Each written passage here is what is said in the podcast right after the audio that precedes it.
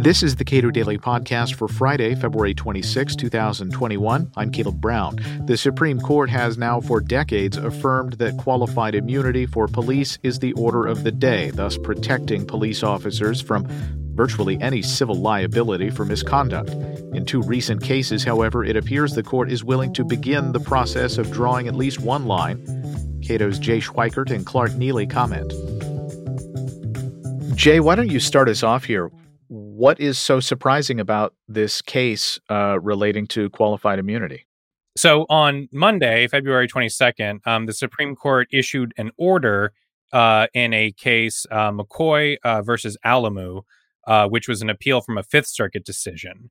Um, and what is really surprising about this order is that the Supreme Court uh, vacated the Fifth Circuit's decision, which granted qualified immunity uh, to a prison guard who was alleged to have essentially pepper sprayed an inmate for no reason whatsoever. Um, and the Supreme Court um, vacated and remanded this decision in light of the Taylor versus Riojas decision, which the Supreme Court issued last November, which was another decision, that time accompanied by a brief opinion, that uh, re- uh, vacated and, re- and remanded a Fifth Circuit decision granting immunity. So basically, twice in short order now, the Supreme Court has reversed, um, or rather vacated and remanded a lower court opinion granting qualified immunity, um, which is a complete uh, dramatic change of pace from what the Supreme Court has done over the last you know several decades, where they are almost always uh, reversing lower courts that deny immunity. Um, so it's this this this order wasn't accompanied by an opinion, but just the mere fact that the Supreme Court now has, uh, re, you know, twice um, sent a message to lower courts to be a little bit more reluctant to grant immunity is itself a huge change of pace. Clark, detail for us this case of Taylor v. Riojas. This was a case that dealt with the conditions that a prisoner was subjected to while under confinement. And uh, it should be noted, this was a seven to one opinion of the court. Yeah, I mean, I think the, the takeaway for people to understand is how horrific the conduct was in both cases. So, in the earlier case, Taylor v. Riojas, the allegation was that Texas prison officials locked a prisoner up in what amounts to an open sewer for six days. Every horizontal surface was covered with human feces. The, the faucet was packed with human feces. And the Fifth Circuit in that case in essence said, well, of course, uh, we know you're not supposed to do that, but uh, we don't have a decision exactly on point. So the right not to be held in an open sewer for nearly a week just isn't clearly established in the Fifth Circuit. In the more recent case, the McCoy case, you have a situation where a frustrated prison guard, according to Mr. McCoy's version of facts, frustrated prison guard is mad at one prisoner but doesn't have access to him because that prisoner has managed to put some bedding uh, up across the bars of his cage. So the guard simply goes to the next cell and gratuitously sprays chemical agent in the eyes of an innocent prisoner who did nothing more than just observe what happened. And once again, the Fifth Circuit holds that while that is certainly uh, an Eighth Amendment violation, that is certainly a violation of the prisoner's right to be free from cruel and unusual punishment. We just don't happen to have a case involving pepper spray. Yeah, we've got one with tasers, we've got one with batons and fists, but we just don't happen to have one with pepper spray in particular. Uh, what the Supreme Court seems to be communicating to the lower courts with the summary reversals um, in McCoy and earlier in Taylor v. Riojas is, in, a, in essence, come on, knock it off. The the qualified immunity doctrine, in its its original rationale, was supposedly to protect government officials who act in good faith in borderline cases. Neither of these cases were remotely borderline cases, and I, you know, obviously you have to be careful about reading much into the Supreme Court uh, and what it's communicating. But it seems to me that one message you could divide, uh, take from this um, is that the qualified immunity doctrine should not be essentially a game of judicial whack-a-mole where the the goal of the lower court is to see if there is some way they can bend over backwards to let the government official off the hook who knows if the lower courts will will interpret it that way but they ought to so to expand a little bit upon the come on uh, emanating from the court in Taylor v. Riojas, it was essentially that a correctional officer should have realized that uh, the conditions under which this person was being kept violated the Eighth Amendment. And that if, if they should have known that, if it's clear to the Supreme Court, then we're not interested in uh, accepting uh, your judgment, lower court I think judgment. That's a fair assessment. It's it's it's a reminder, it seems to me, that at least in theory, the qualified immunity doctrine exists in order to protect government officials from being held civilly liable when their conduct is at least arguably permissible or at least arguably defensible. What's happened though is that as the the doctrine, which is you know what we call it when courts actually interpret these rules and and build them out in a series of cases, the way the doctrine has evolved is it really has become extraordinarily formalistic to the point where that really doesn't seem to be the touchstone anymore. In other words, the sort of the equities of the case don't really seem to matter anymore, and it really is just a game of hey, is there a case exactly on point? If yes, then maybe the case can go forward. If no, then we toss the case out what we are hoping is that lower court judges will interpret this as a strong message from the Supreme Court to stop treating qualified immunity um, in that manner and to go back to its stated rationale. Uh, Jay, if I understand uh, both of you correctly and the import of these two cases, uh, if I'm a lower court judge and I'm I'm looking at the the opinions offered in these cases, in in one case, no opinion, just re- remanded and just saying, hey, take a look at this other case we decided that is substantially similar, at least in a way. Um, uh, what should be my takeaway? So I think the clear takeaway uh, for lower courts is that under the clearly established law standard, uh, which is the standard that governs qualified immunity today, that does not require a plaintiff to find a case with identical facts. And even though the Supreme Court has always purported to say that that is not a requirement. In recent years, as a practical matter, that is what the, the test has turned into. And that I think is a fair description of the Fifth Circuit opinions in both uh, the Taylor and McCoy cases. Um, so you don't need a case with identical facts.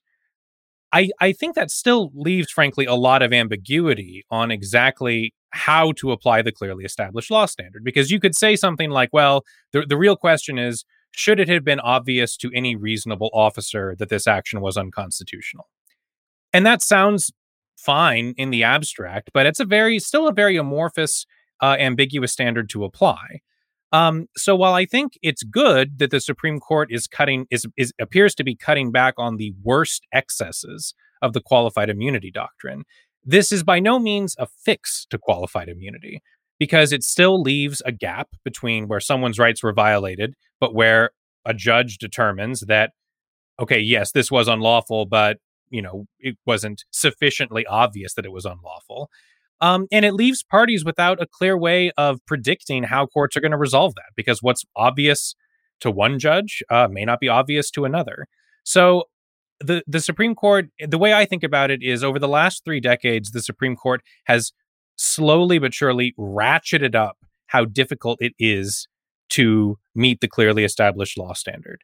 They may now be ratcheting it down slightly, but we are still left with this inherently amorphous and, in my view, still fundamentally unjust uh, state of affairs where someone's rights can be violated and they're left without a remedy.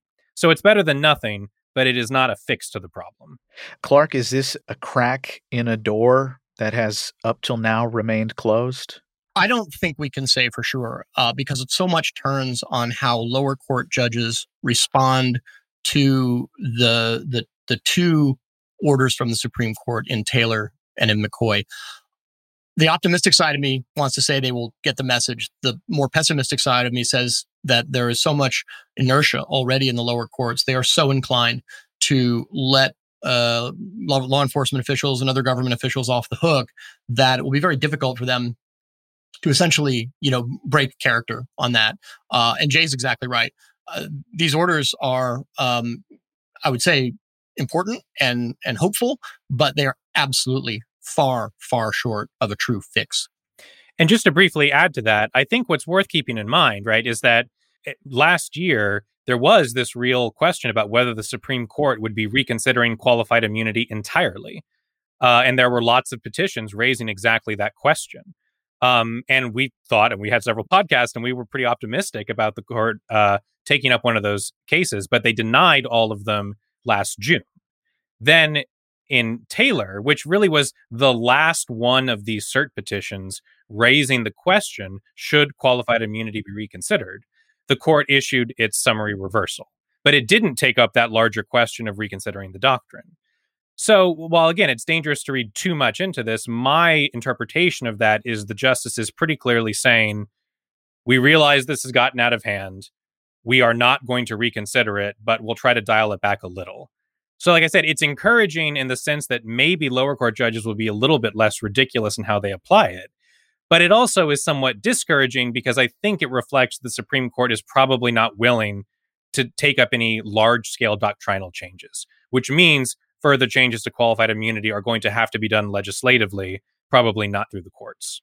Clark, Jay has given us a little bit of hope.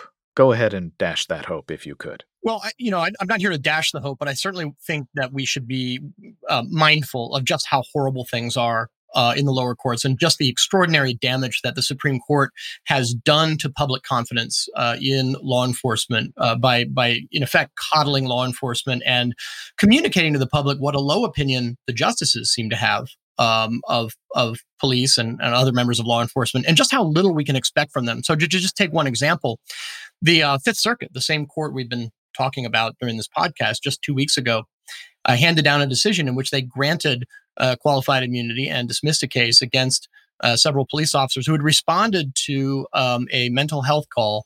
Uh, when they got to the home, uh, a man was in his bedroom and he was holding a gasoline can. He ended up splashing some of the gasoline on himself. He was not following commands from the police officers. Um, two of them drew their tasers, and the third police officer said, Wait a minute, if we fire a taser at him, we are probably going to light him on fire. They did it anyway. They did light him on fire. They burned down the house and ended up killing the victim, the man who was having the mental health incident. The Fifth Circuit held that that wasn't even a Fourth Amendment violation because they essentially sort of threw up their hands and said, well, what what could they have done? And of course, the answer is very simple. What they could have done, what they should have done, was simply pull back out of the room, get everybody out of the house, and try to talk him out of the house. The last thing, of course, that you do is set a person on fire when you know that shooting a taser at them is likely to do that. Unfortunately, that ruling granting qualified immunity, dismissing the case against those officers is much more in keeping with modern qualified immunity doctrine than this ray of hope that we've seen from the Supreme Court in these two recent orders. Probably things will continue to be more like this Ramirez case involving the tasers and the and the man with the gasoline than um, than what we have you know could hope for with the um, uh, the Taylor and McCoy cases. So again, the legislature has got to step in and fix this because it's pretty clear that the courts are not going to do it by themselves. Clark Neily is Cato's Vice President for Criminal Justice. Jay Schweikert is a policy analyst at the Cato Institute. And now, a thank you to a Cato podcast sponsor, James Getler. Thank you for your support of the Cato Daily Podcast and the Cato Institute. Supporters like you make it possible for us to pursue a public policy rooted in individual liberty, limited government, free markets, and peace. Subscribe to the Cato Daily Podcast anywhere you please and follow us on Twitter at Cato Podcast.